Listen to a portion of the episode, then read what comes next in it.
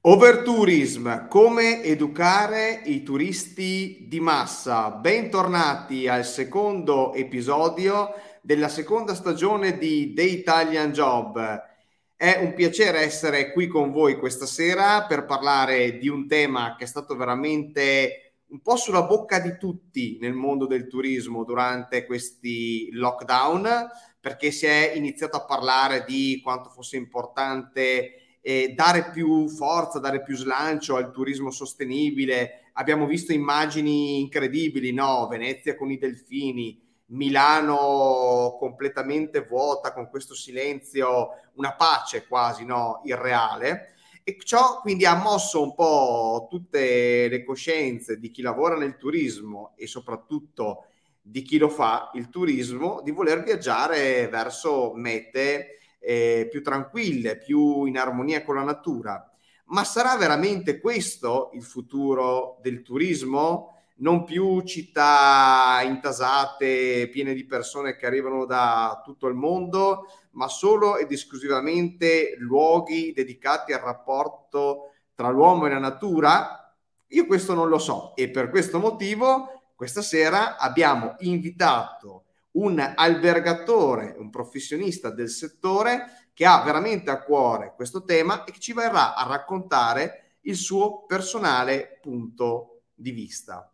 Ma come sempre, prima di iniziare, faccio entrare nello studio qui con me la speaker di questa sera che sostituisce degnamente la nostra Cristina che per un impegno non può essere presente qui con noi e che ci porta così anche una ventata di internazionalità con il suo accento spagnolo.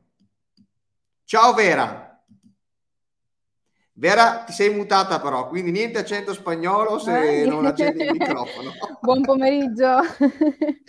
Ciao. Ciao a tutti, benvenuti. Come stai? Tutto bene, ancora estate qui.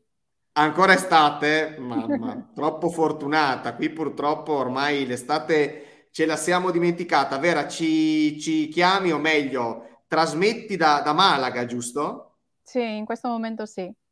Da Malaga e c'è un bellissimo sole, ci si può fare. E ci sono ancora anche turisti? Mm, sì, gli stranieri. Ah, gli stranieri, ok, giustamente, immagino, magari i turisti dal nord Europa che esatto, sentono ancora no, un clima molto, molto Olandesi, caldo. inglesi, sì, sì. Bene, bene, avremo occasione nel prossimo episodio di parlare un po' più di, di Malaga, no? Perché quando si pensa alla Spagna, solitamente nel nord Italia, io dico, insomma, parlo delle mie zone qui a Verona, si pensa soprattutto a Barcellona e di Barcellona, tra l'altro, parleremo questa sera. Sì, è vero, questa sera ci saranno delle sorprese con Barcellona. Bene, che tra l'altro insomma è una città eh, con tantissimo turismo, che ha avuto anche lei da, da discutere, eh, da parlare insomma sul tema del, dell'overtourism e vedremo come, perché ci hai portato ovviamente un po' di eh, qualche testimonianza, diciamo. E che giusto hanno fatto un bellissimo articolo comparandola con la nostra Venezia. Mm, benissimo, lo scopriremo più tardi che cosa hanno detto e come sempre non può mancare il nostro live manager Antonio. Ciao ragazzi, buonasera.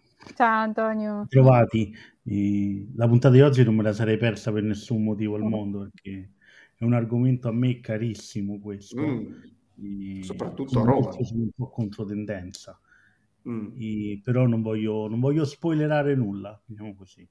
Il sondaggio è pronto, a breve lo troverete nei commenti, quindi as usual votate, votate, votate. Antonio, il titolo di questo sondaggio? Overtourism sì o no? È un problema? Ah, beh, allora, questa sera hai fatto una cosa tranquilla, diciamo, niente titoli, niente di... titoli così cinematografici il titolo me l'ha suggerito Cristina per rimanere sempre focalizzati. Benissimo. Ottimo, abbiamo già abbastanza titoli da vedere questa, questo weekend, quindi non abbiamo bisogno in più.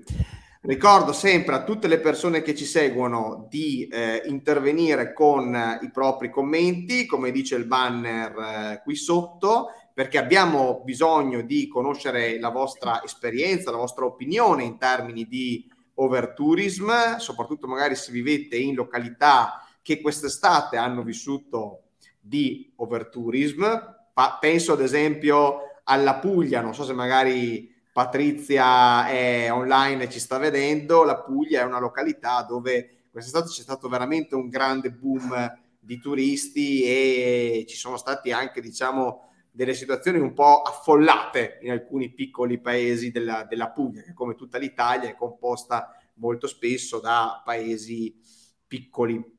Mm. Ma detto ciò, e prima di addentrarci nel tema di oggi, facciamo entrare l'ospite eh, di questa sera che, come vi ho già eh, detto in precedenza, è un albergatore di Roma, quindi insomma anche lui di Overtourism eh, ne ha vissuto sulla, sulla propria pelle e perciò spazio a Guglielmo del Fattore.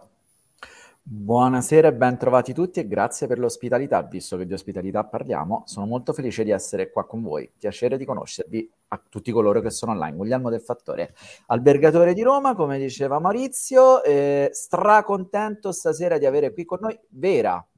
Perché si parla di questo tema overtourism che io vedo anche da vari punti di vista, non soltanto quello dell'albergatore, ma mi piace da morire l'idea di avere chi eh, vive in questo momento di questo tema, visto che parliamo della destinazione che dell'overtourism ne ha fatto un punto di forza, appunto Malaga e tutto quanto quello che contorna Malaga, tutta la costa.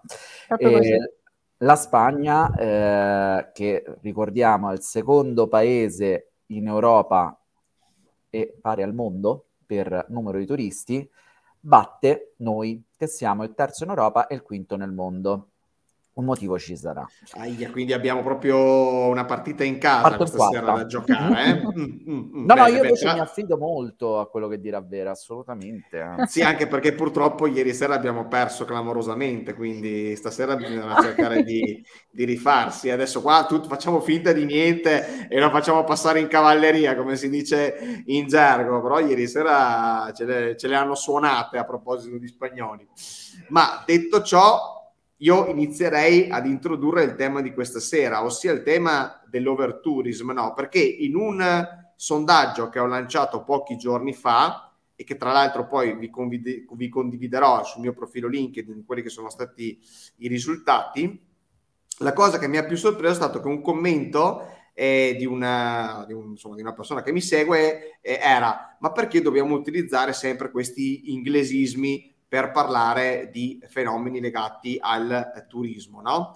Ed effettivamente eh, io ho pensato che tradurre overtourism in italiano sarebbe veramente difficile, cioè che, che parola possiamo usare per, per overtourism italiano? Sovraffollamento da turismo? Non lo so, cioè è un po' difficile. Perciò per chiarire l'idea un po' a tutti eh, andiamo a vedere cosa definisce per overtourism eh, l'Organizzazione delle Nazioni Unite dedicata al turismo, di cui ovviamente non pronuncerò la sigla perché per un italiano è impronunciabile, come anche per uno spagnolo, perché ci sono troppe consonanti, e sostanzialmente eh, parliamo di overtourism quando abbiamo un impatto negativo del turismo all'interno di una destinazione sulla qualità di vita percepita dai residenti o sull'esperienza del visitatore. Quindi, come possiamo vedere, non è che stiamo parlando di numeri, stiamo parlando di una definizione, eh, diciamo, in termini eh, più che altro prettamente concettuali, no? Eh, come dice anche la Commissione europea, la situazione nella quale l'impatto del turismo in un certo momento, in una certa località, eccede la soglia della capacità fisica, ecologica, sociale, economica psicologica e politica. Quello che io mi chiedo, ed è il tema di cui parleremo stasera con Guglielmo, è cosa, eh, cioè, co- come si fa a determinarlo questo overtourism? No, perché qui parliamo di eccedenza no, della soglia, ma, ma, dove sta la soglia? Cioè, eh, ogni territorio ha la sua soglia? Chi è che definisce la soglia di ogni eh, territorio? ci sono una serie di domande, secondo me, su questa definizione delle, delle Nazioni Unite e eh, tra l'altro, come vediamo anche in questa slide, eh, il problema diventa ancora maggiore perché l'overtourism è un concetto che contrasta con il termine e il concetto di sostenibilità, no? Quindi abbiamo una contrapposizione tra eh, un eccesso di, di turismo e invece la necessità di volere un turismo che sia dal punto di vista ambientale, naturalistico, sociale, con un impatto positivo nei confronti delle, delle destinazioni. E quindi perciò qui si inizia a parlare no, uh, di nicchie, cioè la necessità di utilizzare delle nicchie per indirizzare i flussi turistici verso oh, destinazioni meno affollate, dove non ci sia eh, un'eccessiva stagionalità, ok? Quindi la trasformazione del turismo di massa in segmenti indirizzabili a piacimento verso destinazioni minori? Ma questa è un'altra domanda che pongo indirettamente a Guglielmo e ne parleremo eh, dopo, dopo, questa slide, perché a me mh, sembra un concetto un po' sovietico, no? quello di indirizzare a piacimento i flussi turistici, cioè qui è come se avessimo il Politburo che decide dove andare a produrre, che cosa produrre e poi sappiamo che fine abbiamo fatto, o meglio che fine hanno fatto no? economie di questo, di questo genere. Quindi la domanda in conclusione è un po' questa, ma, ma in concreto eh, si possono veramente creare dei segmenti turistici eh, alternativi che compensino queste diseconomie del, del turismo e, e, in conclusione sono queste, queste soluzioni diciamo fattibili per eh, creare un turismo sostenibile? Perché chiudo e poi ovviamente passo la, la palla a Guglielmo come disse anche durante una nostra diretta della prima stagione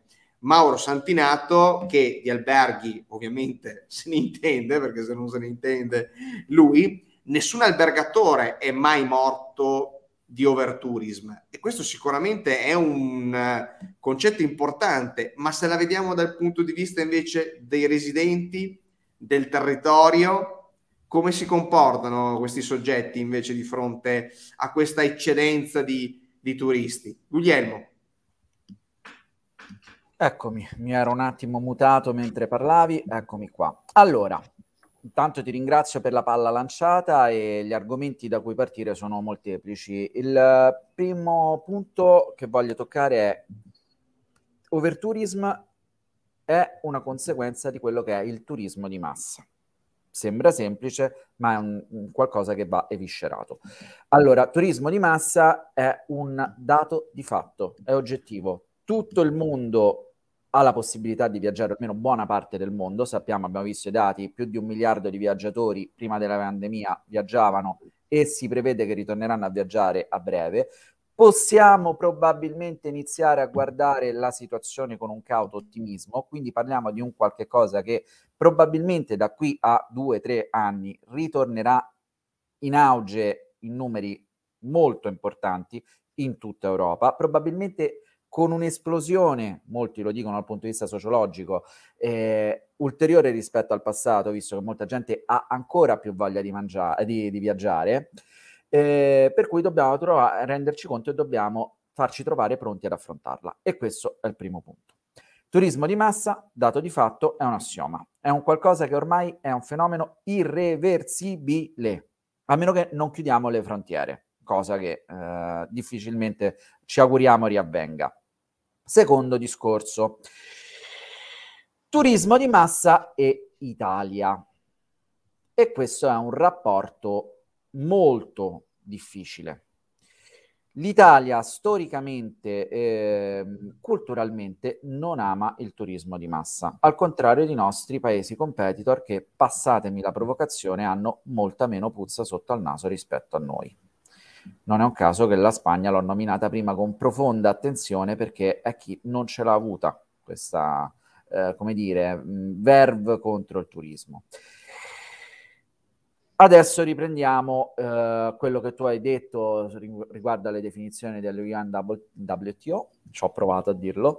E... Faccio i complimenti, eh, perché io proprio ci ho rinunciato dal principio. Vabbè, ho voluto fare un po' lo sgargiullo, come si suol dire. No, scherzi a parte. Ovvio che quelle conseguenze sono fenomeni negativi. Quando io parlo di overtourism come non problema, eh, intendo dire l'accezione che si ha in Italia del turismo di massa. Che, e qua arriviamo a un terzo punto della discussione. Come ho detto, è culturalmente visto male il turismo di massa e sento dire più volte, l'ho sentito anche dire spesso durante la pandemia da colleghi della mia città, ma anche di altre destinazioni primarie del nostro territorio, eh, che bisogna puntare a un turismo di qualità, un turismo spendente. E questa è una sonora corbelleria. Primo luogo, che fai? Impedisce alla gente di venire nei tuoi territori? Molto semplicemente, che metti, discrimini il viaggiatore che vuole venire a Firenze o a Verona o, o che sia anche Roma, quello che sia. Eh, vai quindi a muoverti, non lo so, con delle barriere, alziamo i prezzi e come eh, ha detto... Eh Aspetta, Guglielmo, se ti, po- se ti, posso un attimo, cioè, se certo. posso entrare su questo, pensiamo a, visto che abbiamo Alessia che è collegata da Venezia, ai tornelli di Venezia, pensiamo alla tassa sul bus, perché comunque i bus pagavano una tassa di ingresso elevata al parcheggio, sono tutti strumenti che esatto, immagino che a Roma, poi Venezia, figurati, c'è un ponte solo per arrivarci, quindi o entri da lì e, oppure no, non entri proprio con il bus, no. Quindi mh, mm, que- queste sono delle soluzioni che penso rientrano un po' in questa tabella della, come hai detto tu benissimo prima, UNVTO, ce la faccio anch'io, o WWWTO, e, e penso che promuovere la dispersione fosse un po' quello che dicevi tu, no? Cioè, tassare le persone o costringere le persone con dei meccanismi indiretti ad andare da qualche altra parte. Ci arrivo su questo. Allora, ovvio, Venezia ha delle sue caratteristiche strutturali come città che sono uniche nell'universo, neanche al mondo, quindi giustamente comprendo che si siano cercate delle soluzioni di un certo tipo, anche perché Venezia è forse l'emblema mondiale dell'overtourism, una città che è diventata, ahimè, una parco a tema per molti turisti nel mondo e stop. E, ehm, sicuramente oh, è naturale che si debbano trovare dei punti di contatto. Ci arrivo a questo discorso. Mi fermo un attimo su quello che stavo dicendo prima comunque. Sul discorso del turismo di qualità e turismo alto spendente, è quello che in Italia è un po' la chimera e che secondo me eh, molti che non capiscono di turismo utilizzano per riempirsi la bocca per parlare di questo fenomeno. Ehm, quindi in realtà in Italia si confonde il turismo di massa con l'overtourism. Pensate, sono mm. due discorsi che sembrano antitetici, ma non lo sono poi in realtà. Quindi iniziamo a differenziare la cosa. Abbiamo detto il turismo di massa è un fenomeno irreversibile, l'overtourism è una conseguenza negativa del turismo di massa, ma essendo il primo ormai un dato di fatto, come si gestisce? E qua mm-hmm. casca l'asino. L'overtourism è un non problema perché non viene gestito e finché non verrà gestito rimarrà un problema vagante perché è male inteso. Poi sul perché in Italia il, ter- il turismo uh, di massa è mal visto qua si aprirebbe un altro mondo, ci sono tutta una serie di eh, questioni storiche, sociali dietro le spalle. Se avremo modo in altre occasioni avrei piacere di approfondire pure questo discorso, però mm-hmm. partiamo con quello che è la necessità. Abbiamo una fortuna, siamo all'anno, tra virgolette, 1, diciamo non l'anno 0 che è stato il 2020, ma siamo nel 2021 come anno 1 eh, del turismo in Italia. Abbiamo la possibilità di eh, ripartire sotto diversi aspetti. Dispersione. Ecco, l'overtourism è un problema se non è gestito. Alessia, sono assolutamente d'accordo. È questo il problema. La mancata gestione. Sei arrivato al punto. Non è l'overtourism il problema, è la mancata gestione. La mia provocazione è proprio questa. E deriva da tutta una serie di discorsi che abbiamo visto culturali, ma anche di concezione della gestione del turismo. Tu non mm. puoi pensare di risolvere l'overtourism soltanto facendo venire chi spende di più, russi, cinesi, americani che siano. Sì. Lo, lo utilizzi, eh, cerchi di gestirlo muovendoti in una maniera differente da quello che si è fatto fino ad ora. Per quello dico mm. anno uno del turismo. Ritorno a quello che tu dicevi all'inizio su quello che è avvenuto in pandemia. Qui a Roma è stato abbastanza ehm, visibile e tangibile il discorso. Eh, nei giorni più brutti di marzo del 2020, quando comunque tutti eravamo veramente chiusi in casa, bene o male nei quartieri di Roma vedevi un po' di vita. Quando tu passavi il, le mura aureliane, che sono veramente il confine del centro storico, io dovevo andare per lavoro perché gli alberghi li dovevo vedere, comunque c'erano, eh, e là era veramente il deserto. Sembrava io sono leggenda. Non so come...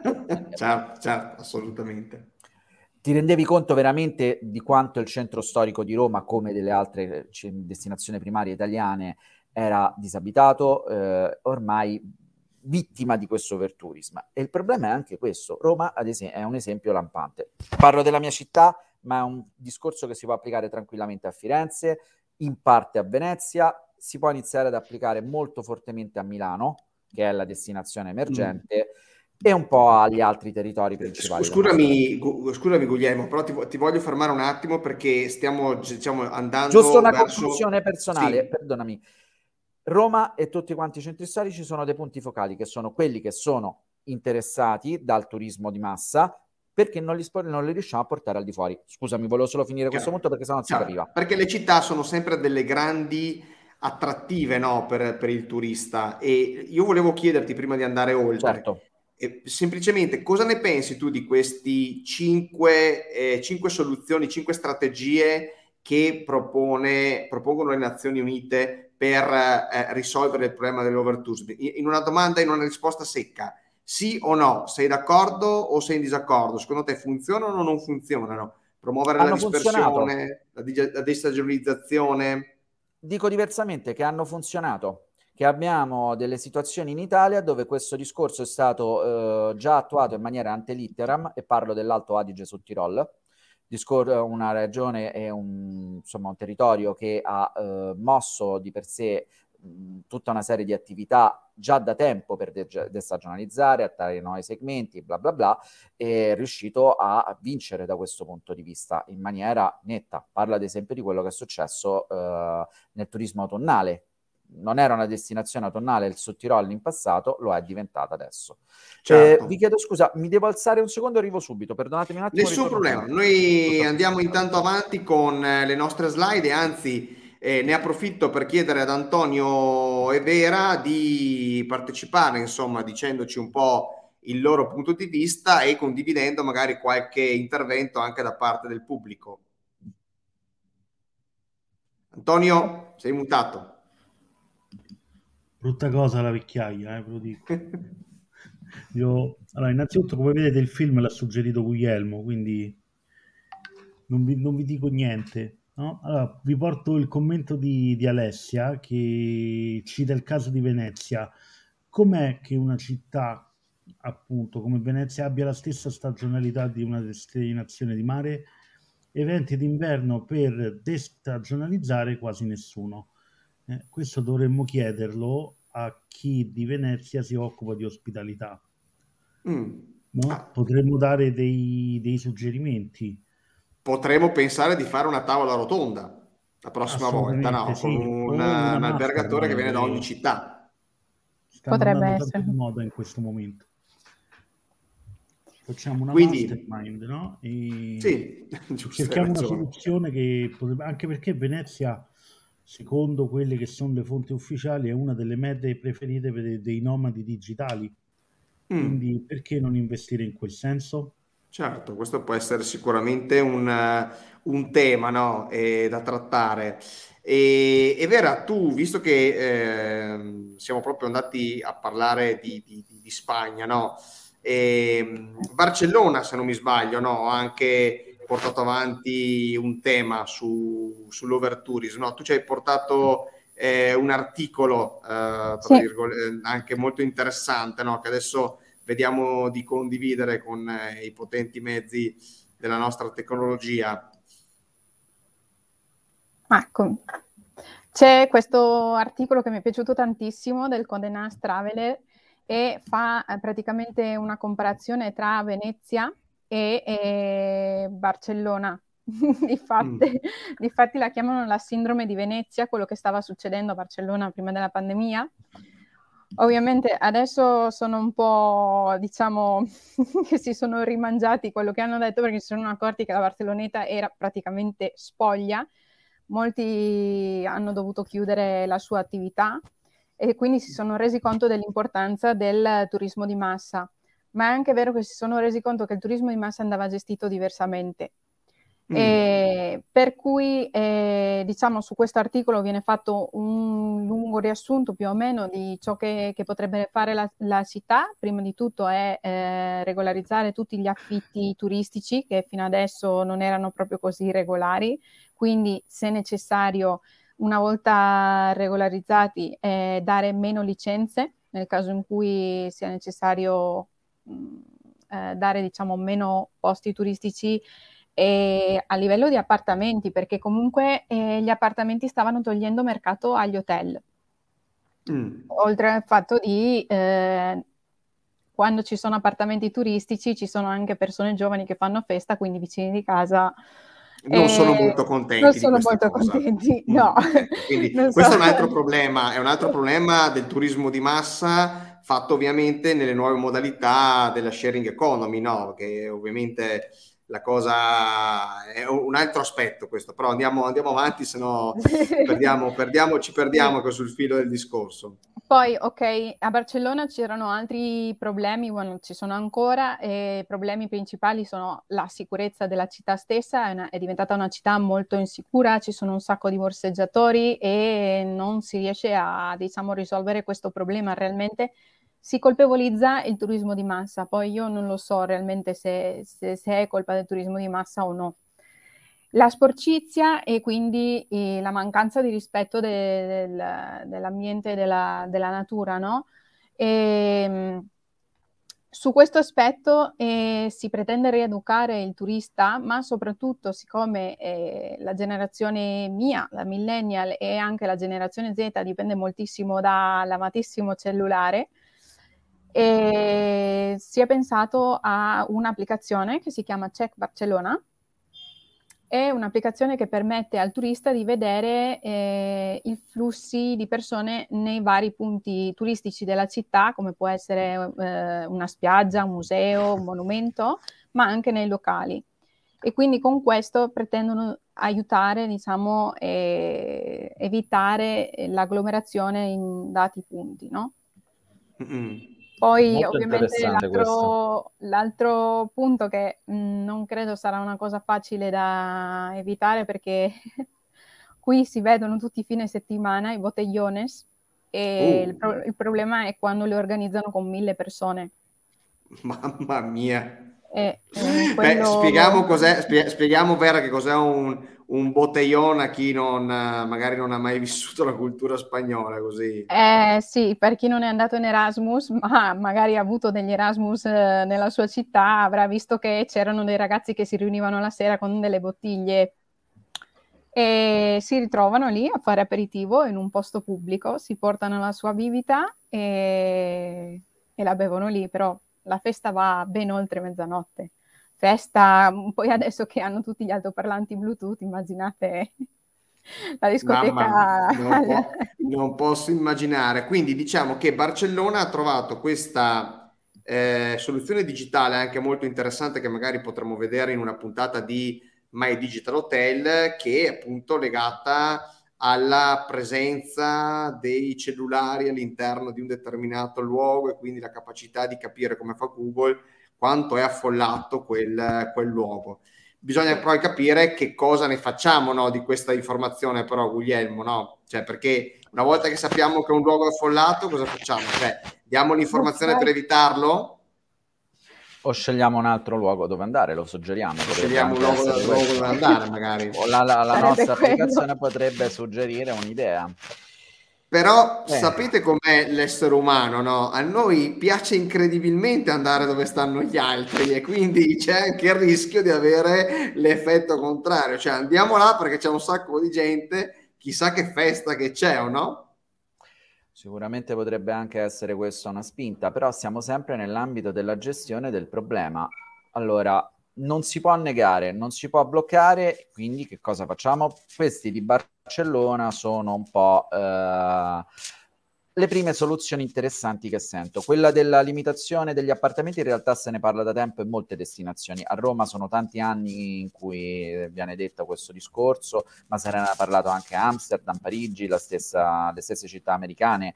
Eh, non mi vorrei sbagliare, a San Francisco addirittura ci sta un ban per la, la gestione del Uh, degli appartamenti all'interno del, della downtown.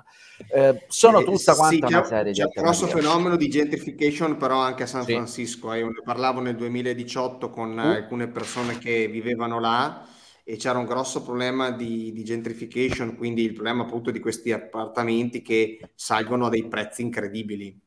Sotto questo punto di vista, senza alcun dubbio.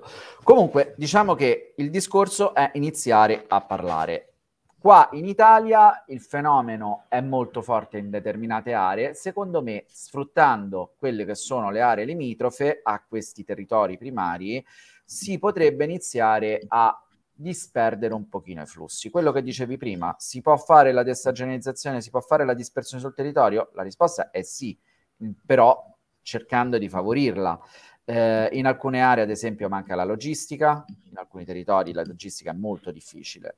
Eh, in alcune situazioni le norme, e parlo ad esempio eh, proprio del discorso relativo all'extra alberghiero, è una, un aspetto sul quale si dovrebbe lavorare.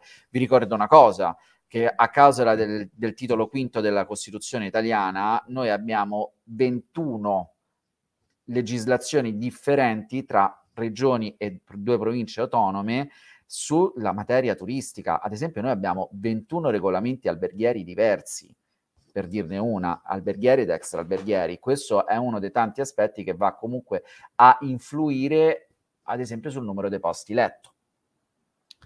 E questo è un primo discorso. Comunicazione e promozione. Se non eh, parliamo dell'Italia nel suo insieme, eh, comunque di alcune destinazioni eh, che sono lasciate in mano ai turisti stranieri o ai media stranieri in alcuni casi, difficilmente riusciamo a gestirle. E mi viene in mente l'esempio delle Cinque Terre, che per carità sono un luogo splendido, famoso, storico, ma che ha avuto un vero boom negli ultimi anni, diventando uno degli altri esempi dell'overtourism in Italia a causa non tanto di una nostra gestione turistica, quanto più del fatto che è diventato uno status symbol per i turisti, in particolare americani, andarle a visitare. Eh, abbiamo lasciato in mano ad altri la gestione di un nostro territorio. Eh, la gestione delle reti d'impresa sicuramente potrebbe anche essere un altro aspetto su cui lavorare. Io adesso sto seguendo i punti di questa slide che sono comunque più che corretti eh, per cercare di ehm, gestire quella che è l'altro nostro grande problema, ossia la polverizzazione in microimprese. In tal senso però mi piacerebbe, eh, se possibile, sentire come a Malaga hanno affr- affrontano questo discorso. Mi piace moltissimo sapere che Malaga in questo momento è ancora attiva, è ancora estate e ci sono, presenzi, sono presenti turisti dal resto d'Europa, cosa che su Roma vediamo iniziare già verso scemare. È vero che qua stiamo andando verso la fine dell'alta stagione, però è interessante vedere come, per esempio, questa cosa non possa avvenire nel sud Italia. Perché nel sud Italia non abbiamo le stesse eh, presenze? E non credo che ci siano molte differenze mh, sul litorale di alcune regioni come Puglia, Calabria o Sicilia rispetto a quello di Malaga. Non penso. Io Guglielmo, sinceramente mi sono fatta la stessa domanda se potessi trasferirmi al sud Italia andrei subito. Giusto appunto. perché, perché la cucina nostra e il modo di fare nostro, mh, mm, cioè noi italiani siem- sempre invidiamo gli altri, però non guardiamo mai quanto è bella l'Italia, quanto sono belli gli italiani, quanto sono ospitali gli italiani, no? E ehm, realmente io penso che vivere al sud dell'Italia, anche la Sardegna, che è sempre un'isola che non viene mai vista, no? Io per esempio ho mh, consigliato a delle ragazze che lavorano online di andare a vivere in Sardegna invece di andare a vivere alle Canarie. Perché? Intanto per la distanza da casa, poi eh, comunque perché la Sardegna è bellissima, ha dei paesaggi molto simili alle Baleari e possono continuare a praticare gli sport d'acqua eh, che piacciono a loro. E, e, quindi secondo me noi abbiamo veramente mh, tantissime possibilità, eh, per esempio qui in Spagna, non precisamente la zona di Malaga, però stanno, fomenta- stanno diciamo, puntando tantissimo sul turismo sportivo, soprattutto in bassa stagione. E ne parlavamo la settimana scorsa con l'ospite della settimana scorsa per eh, le isole Baleari, precisamente mh, Mallorca, però ti posso dire che adesso e le Canarie stanno facendo lo stesso, moltissima pubblicità per eh, turisti giovani e sportivi, ma anche per eh, gli smart worker. Mm. E lo stesso Malaga, mh, mm, sono nati tantissimi, negli ultimi mesi tantissimi co-living, eh, tantissime mh, mm, strutture che comunque permettono a queste persone di poter conoscersi con altre persone o riunirsi e socializzare, che è qualcosa che, che si ricerca, no? E vengono qui per qualche mese e poi se ne vanno, quindi non vogliono tanti vincoli realmente, vogliono una vita piena di esperienze, ma semplice. La buona connessione, buon trasporto e io Malaga la vedo bene sinceramente perché vedo che il trasporto pubblico funziona tutto abbastanza ben collegato e ovviamente la temperatura aiuta. Ma non può essere forse un problema un po' culturale? Cioè, come hai riassunto benissimo tu in questa eh, immagine, Guglielmo, no? Cioè, l'Italia si basa alla fin fine, i suoi elementi competitivi sono pochi, no? Sono pochi elementi, no? Non è che magari noi siamo un po' più conservatori alla fin fine rispetto a, al popolo spagnolo, no? che è più aperto da questo punto di vista a tutto quello che può portare nuovo business eh, turistico. No? Noi c- certe forme di turismo noi le guardiamo un po' magari così, co- con, eh, un po' come se fosse del turismo di serie B certe volte, no? Precisamente. Beh, qua mm. mi apre un mondo. Io ho detto prima, occhio perché potrei parlare un giorno intero soltanto su questo argomento. Wow. Eh, cerco di essere breve perché è veramente una materia di studio, non sto scherzando. E, ehm, il problema culturale è molto forte, nel senso che noi purtroppo, cerco di riassumere, siamo stati la prima destinazione turistica mondiale fino al crollo dell'Unione Sovietica, fatta in breve. Il mondo era fatto in un certo modo. Dopo è cambiato, non siamo stati capaci di gestire il cambiamento, lo dice l'economia italiana, quello che è stato eh, il nostro trend degli ultimi 30 anni. Questa è una verità. È la pura verità. E anche nel turismo. Purtroppo gli italiani sono di base mentalmente conservatori. Lo hai detto te e lo confermo, ma non sono neanche io qua a dirlo, ci sono fior di studi sociologici che lo dicono questo. È un paese che guarda alle novità con sospetto, con difficoltà, mm, Dio, ma questo è nuovo, eccetera. Insomma, e arriviamo purtroppo in ritardo su tanti tanti aspetti. Questo ci ha fregato nel mondo che è diventato globale.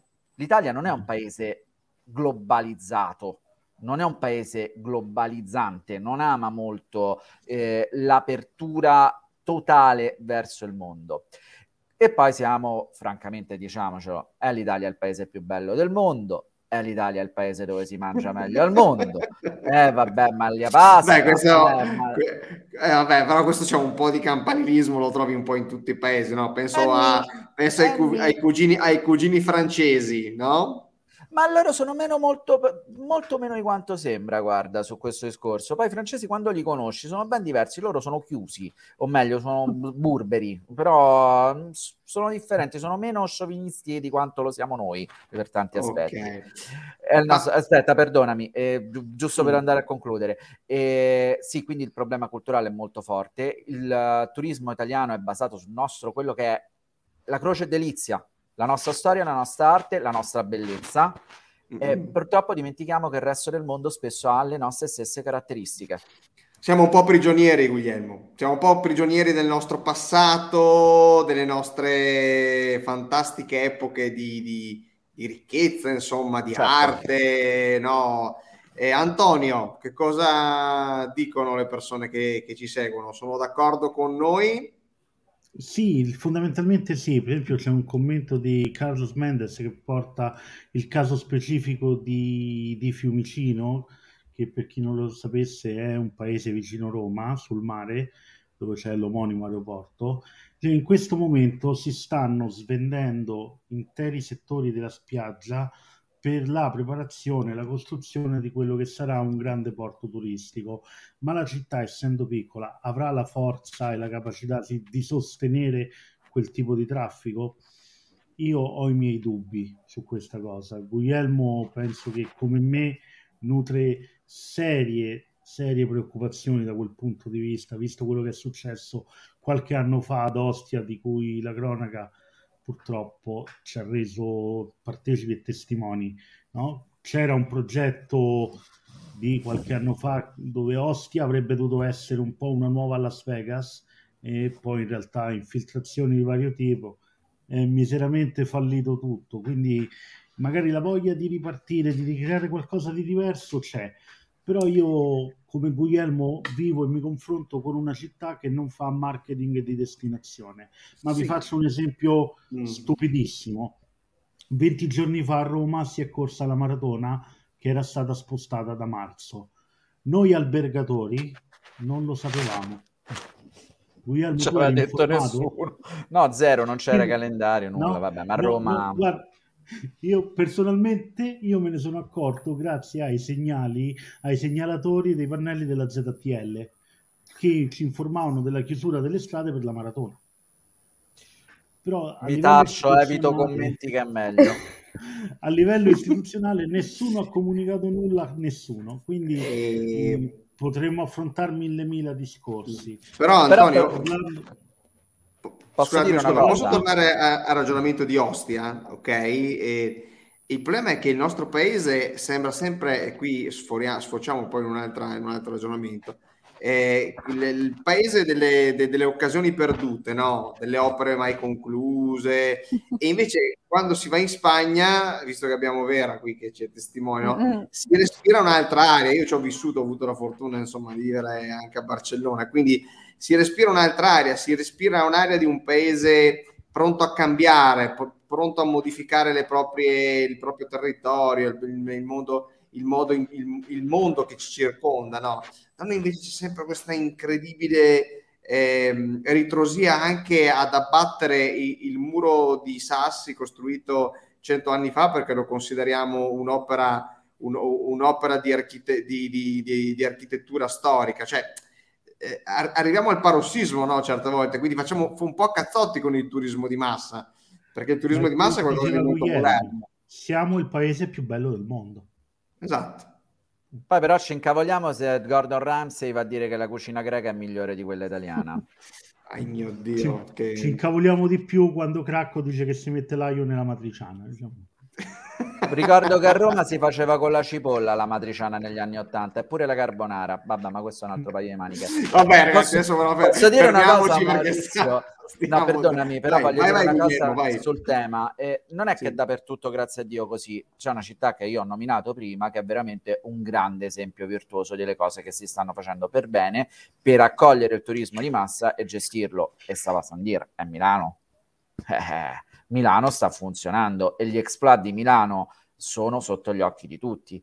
Anche il turismo a Milano ha ripreso una certa maniera e la cosa che mi piace dire di Milano è che piace al turismo internazionale di massa e non solo, riesce a cogliere tutti quanti i segmenti. Per quale motivo?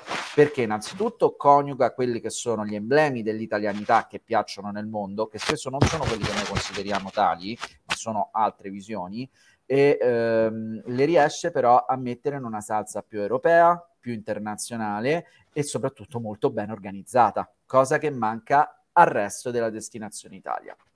Punto. Io, Guglielmo, se posso dirti la mia, eh, noi qui di solito compariamo Milano con Madrid, perché Milano e Madrid realmente non hanno tantissimo da dare storicamente e di tanto antico.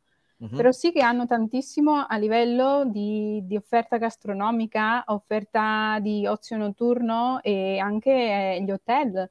Quindi certo. eh, noi li compariamo perché alla fine si assomigliano tantissimo e infatti anche Madrid negli ultimi quattro anni ha fatto un exploit eh, incredibile dell'offerta turistica e anche delle presenze turistiche. Concordo. E non è un caso, infatti, che le grandi catene internazionali, soprattutto quelle del lusso, in Italia sono presenti principalmente su Milano. Cioè, il Mandarin Oriental è a Milano, non è a Roma. Facciamoci una domanda e diamoci una risposta. Eh, Milano ha questa caratteristica di essere sempre stato comunque il maggior attrattore di, di, business e comunque di aziende anche internazionali nel, nel nostro territorio nazionale. Io volevo soffermarmi eh, rapidamente su questa altra questo cartello no, che, che, hai preparato tu, sì. insomma, e siccome ci sono tantissime voci, è un cartello comunque veramente molto completo, io volevo estrapolarne una nello specifico che riguarda molto, tra l'altro, la nostra web series di The Italian Job, che è la eh, i nuovi mercati e nuovi consumatori che tu inserisci nelle opportunità e la diversificazione dell'offerta. Adesso cerchiamo di aprire un attimo anche uno scorcio di Chiaro. positività, perché sennò altrimenti sì. alla, fine di questa, alla fine di questa diretta rischiamo tutti quanti di, di, di ammazzarci. Okay? No, Però... ma io voglio lanciare un messaggio assolutamente positivo, nel senso che se si fanno le cose, i risultati si ottengono. Devono essere, la gestione vuol dire anche questo, si può fare nel grande a livello istituzionale, che magari non ci compete a noi direttamente, ma anche nel piccolo.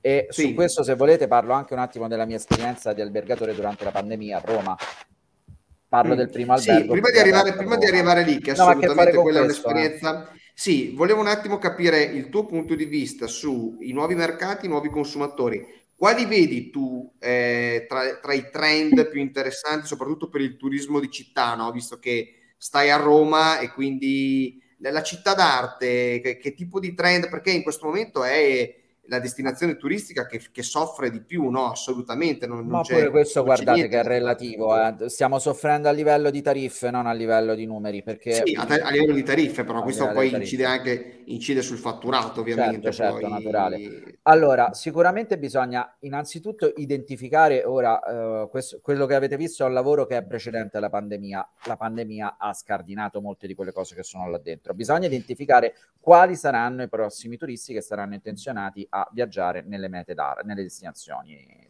come le città d'arte. Non mi piace città d'arte, chiamare città famose, che è un termine molto più corretto. Città d'arte siamo noi italiani a chiamarle così.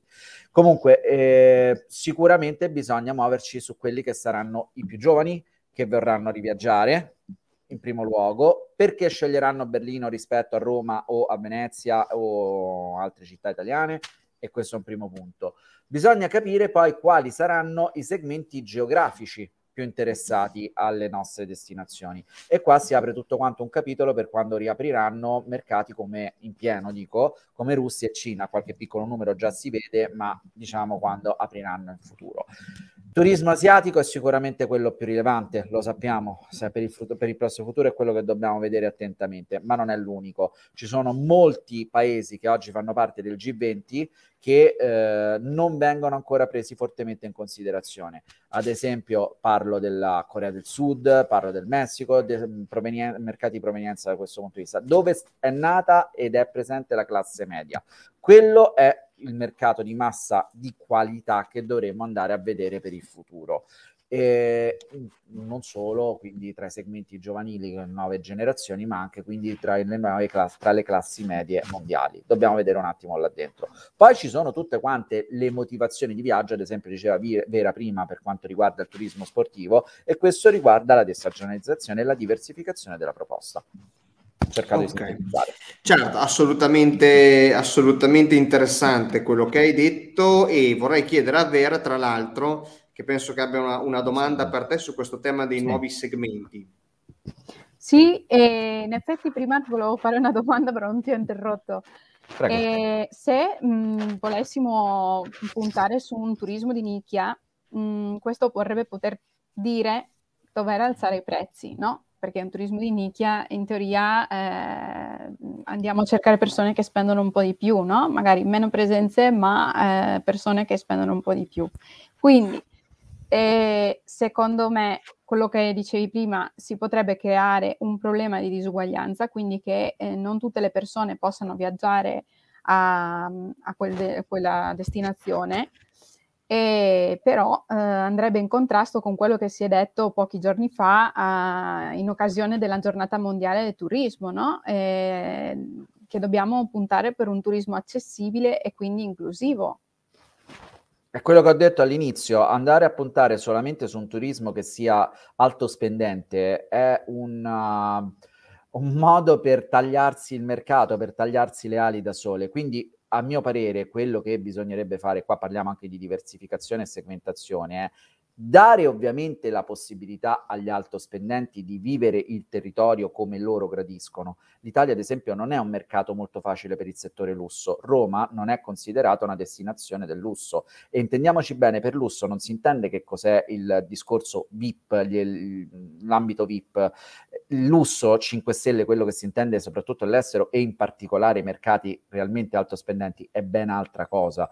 Vi dico, recentemente mi sono trovato ad andare in diversi 5 Stelle stelle qua in Italia, vi posso mm-hmm. dire che per l'estero non sono 5 stelle, ma sono dei 4 stelle di media categoria, né più né meno. Non è cattiveria, ma è, è un dato di fatto. Quando andate in un 5 stelle all'estero, in, negli Emirati, eh, l'avrete fatto come operatori del turismo, sono sicuro che avrete visto qualcosa del genere, Singapore, Cina e così via dicendo, sono ben altra storia le 5 stelle italiane. Quello significa dare allora al turismo di nicchia la possibilità di vivere il territorio, cosa che in questo momento non c'è cioè, se vogliamo avere il turismo alto spendente, diamogli la possibilità di spendere. Loro lo fanno ben volentieri. Un inciso. Eh, per un miliardario, quello che per noi è un euro equivale nella loro potenzialità di spesa a 15.000 euro. Cioè, per loro 15.000 euro è un euro. Quindi è come se pagassero magari una suite un euro a notte per molta gente. Pensate a Elon Musk o gente di questo tipo che i soldi cioè, guadagna 100.000 euro al minuto Pensate che di cosa stiamo parlando e non è l'unico nel mondo perché di miliardari e plurimigliardari ce ne stanno. Se li vogliamo attrarre nel nostro paese però gli dobbiamo dare quello che loro vogliono e ora glielo diamo in parte, molto poco. Questa Ma sarebbe allora meglio mettere un turismo di nicchia alto spendente o magari visto che eh, la classe media... Ehm, ha, Tutti e due, non è un, uno non esclude l'altro. E questo esatto. è il punto. Noi in Italia ragioniamo con dicotomie, guelfi e ghibellini, bianco o nero. Nessuno esclude una cosa o l'altra, si possono avere nello stesso territorio tutti, magari neanche si toccano. Roma è una città con un comune enorme, lo sappiamo, è grossa più di, di Parigi come comune. E dagli il resort eh, in un'altra parte, fantastico, 5 stelle, il modo di visitare la città. Andranno là e nel contempo avremo la classe media, è questo che manca. Beh, eh, Guglielmo, c'è sicuramente tutto molto interessante di questa discussione che stiamo portando avanti. Beh, avviandoci alla conclusione, però vogliamo capire no, come hai affrontato tu questo, questo lockdown, eh, essendo tu un albergatore, e come stai affrontando il ritorno del turismo di massa, perché come hai detto tu, in questo momento a Roma non avete più un problema di mancanza di turisti, cioè ci sono altri tipi di problemi, insomma, però diciamo che comunque eh, le, il turismo ha ripreso anche a Roma, i numeri ci sono. In crescita. Come, qual, qual, è la strategia? Quali sono alcune best practice, alcune buone pratiche che puoi consigliare alle persone, agli albergatori che, che ci stanno seguendo?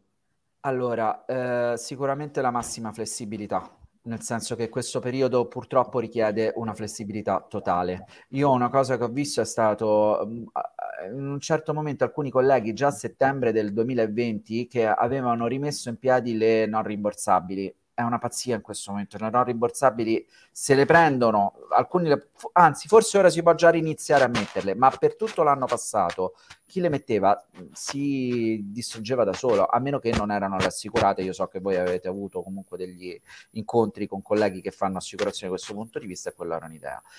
L'altro discorso è non stare fermi cioè, non aspettare la manna dal cielo. È banale, ma io sono rimasto attonito da molta gente che uh, ah, lo Stato non ci aiuta, ah, gli aiuti non arrivano, ah, i finanziamenti, eccetera. Per carità di Dio, assolutamente eh, capisco benissimo anche questo, ma non puoi aspettare solo quello. I turisti te li devi andare a prendere. Allora, noi abbiamo aperto eh, nel due, l'8 maggio del 2020, abbiamo riaperto il primo albergo. Eh, da quanto ne so è stato il primo in zona Piazza di Spagna. Sui numeri devo essere onesto, le mie due strutture sono entrambe in zona Piazza di Spagna, quindi è ovvio che è la prima area di Roma che viene ripresa dai numeri. Però, signori, io è da giugno che sto viaggiando dal 95% so, è da, giu- da maggio che sono a break even di quest'anno. L'anno scorso li abbiamo messi noi, c'è poco da fare, sono il primo a dirlo, è vero. Certo. Però sono stato in piedi. Comunque sono stato in piedi. e non credo che molti altri alberghi sono a break even completo, eh, anche di tassazione parlo, dal, da maggio del 2021.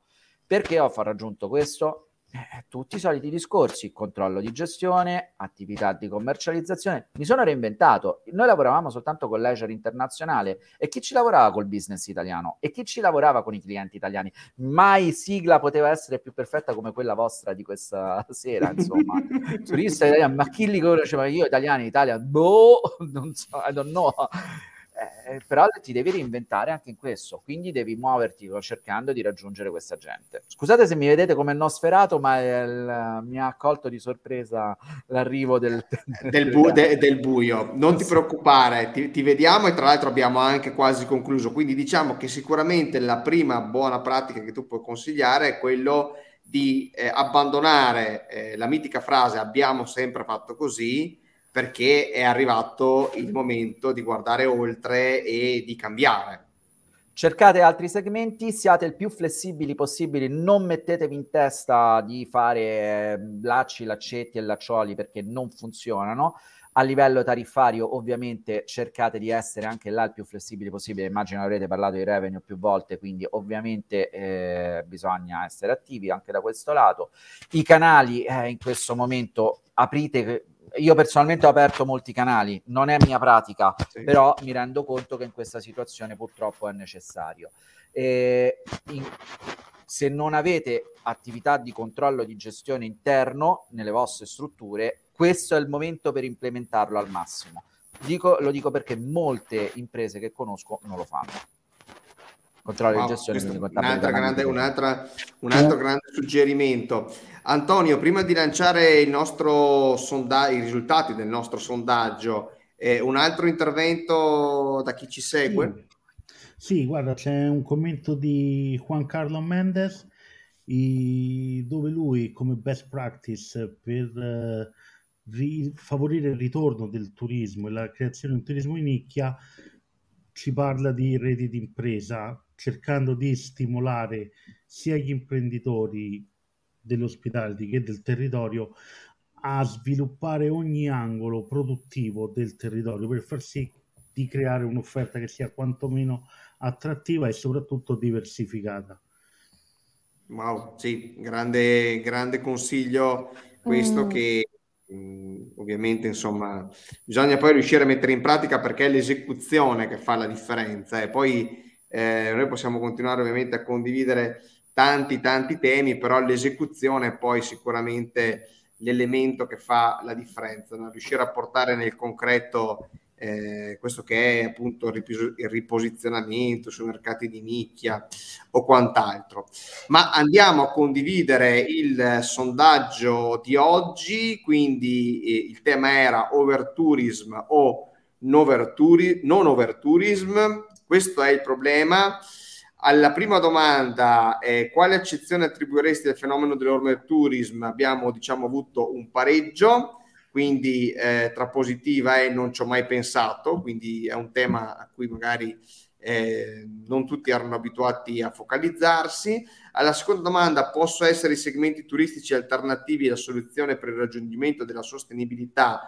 Sì, è stata l'opinione di tutte le persone che hanno votato e all'ultima domanda, quali azioni ritieni maggiormente rilevanti per affrontare il non problema dell'overtourism? Strategie mirate di eh, promozione. Ecco, quindi questo è un po' quello che eh, hanno pensato le persone che ci hanno seguito, ovviamente oltre ai commenti che abbiamo eh, condiviso durante la diretta che dire, eh, è stato veramente un confronto interessante e se ti posso lanciare l'invito, eh, Guglielmo, sarebbe molto bello tornare a parlare di questo tema magari con dei rappresentanti di varie città d'arte, di varie eh, realtà turistiche, no? Venezia, Firenze, Milano, eh, Torino, perché no? Che ne dici? Ma con molto piacere anche perché durante la fase acuta della pandemia avevamo già iniziato un discorso di questo genere e aveva avuto veramente degli, dei risvolti molto virtuosi, quindi assolutamente sarebbe bello anzi avere non soltanto le città che io ripeto chiamo famose, le Big Five, ma magari anche gli altri territori primari. Te rappresenti Verona, Rimini sarebbe importante, qualcuno del, dell'area meridionale, della costiera e compagnia cantando sarebbe veramente molto utile secondo me. Bene, bene, allora... Capire come metterci d'accordo. Prendiamo al volo questo tuo suggerimento, vediamo di farne tesoro e di organizzare una prossima live eh, con una mastermind, come la chiama il nostro Antonio. Io ricordo a tutti che eh, la discussione, il confronto sul tema dell'overtourism continua nel nostro gruppo privato Telegram Ancillary Dojo. Trovate il link di iscrizione nei commenti. Grazie a tutti per essere stati con noi e ci vediamo venerdì prossimo con il ritorno di Cristina e parleremo di eh, ospitalità e parchi a tema, che è un altro grande eh, segmento di mercato che con il Covid ovviamente ha avuto una grossa battuta d'arresto. Vedremo quali sono gli sviluppi di, questa, di questo segmento e di come far ripartire le destinazioni legate al turismo dei parchi. Grazie Vera per uh, esserti collegata anche stasera da Malaga. Grazie a voi, è stato un piacere. Grazie Guglielmo per aver portato la tua esperienza diretta di albergatore da Roma. È un piacere immenso e sono qui con voi quando volete. Grazie anche a te Antonio di aver condiviso come sempre le opinioni di chi ci segue e aver partecipato nella chat del nostro evento. Grazie a te, grazie a tutti, un saluto a tutti. Guglielmo d'abbraccio, buonasera a tutti. Ci vediamo venerdì prossimo, ma soprattutto ci vediamo a TTG e Hospitality Day. Eh. Saremo in giro, quindi mandateci messaggi su LinkedIn che prendiamo un appuntamento, ci vediamo per un caffè, facciamo quattro chiacchiere insieme. Ciao a tutti, buona serata.